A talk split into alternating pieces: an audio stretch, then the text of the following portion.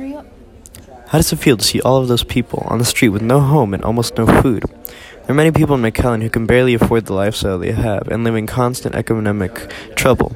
Many children come from families like these and have to deal with many problems, such as not having food and not affording school supplies. People should worry about less fortunate families because they are real people that they have that have their own lives and have children that they raise and care for. There are so many individuals in our community who cannot provide the most basic essentials for their children.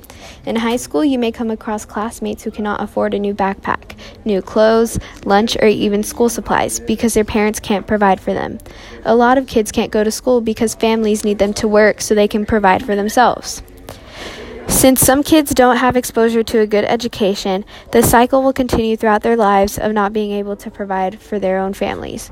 These families, unlike the majority of our community members, need the extra help that we can all provide in some way, shape, or form because not all families can provide the basic necessities for their children.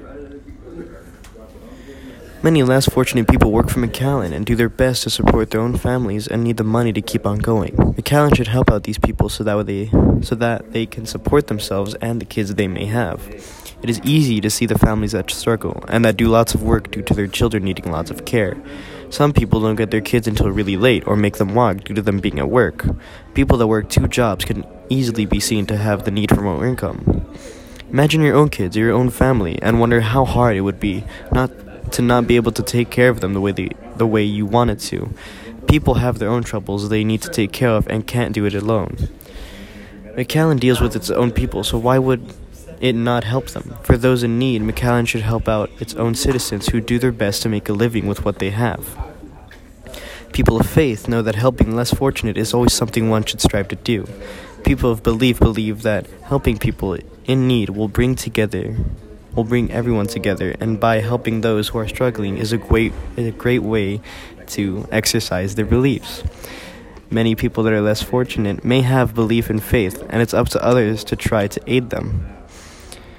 They see that on their religions, giving back is good, especially for those that have children that are the next generation.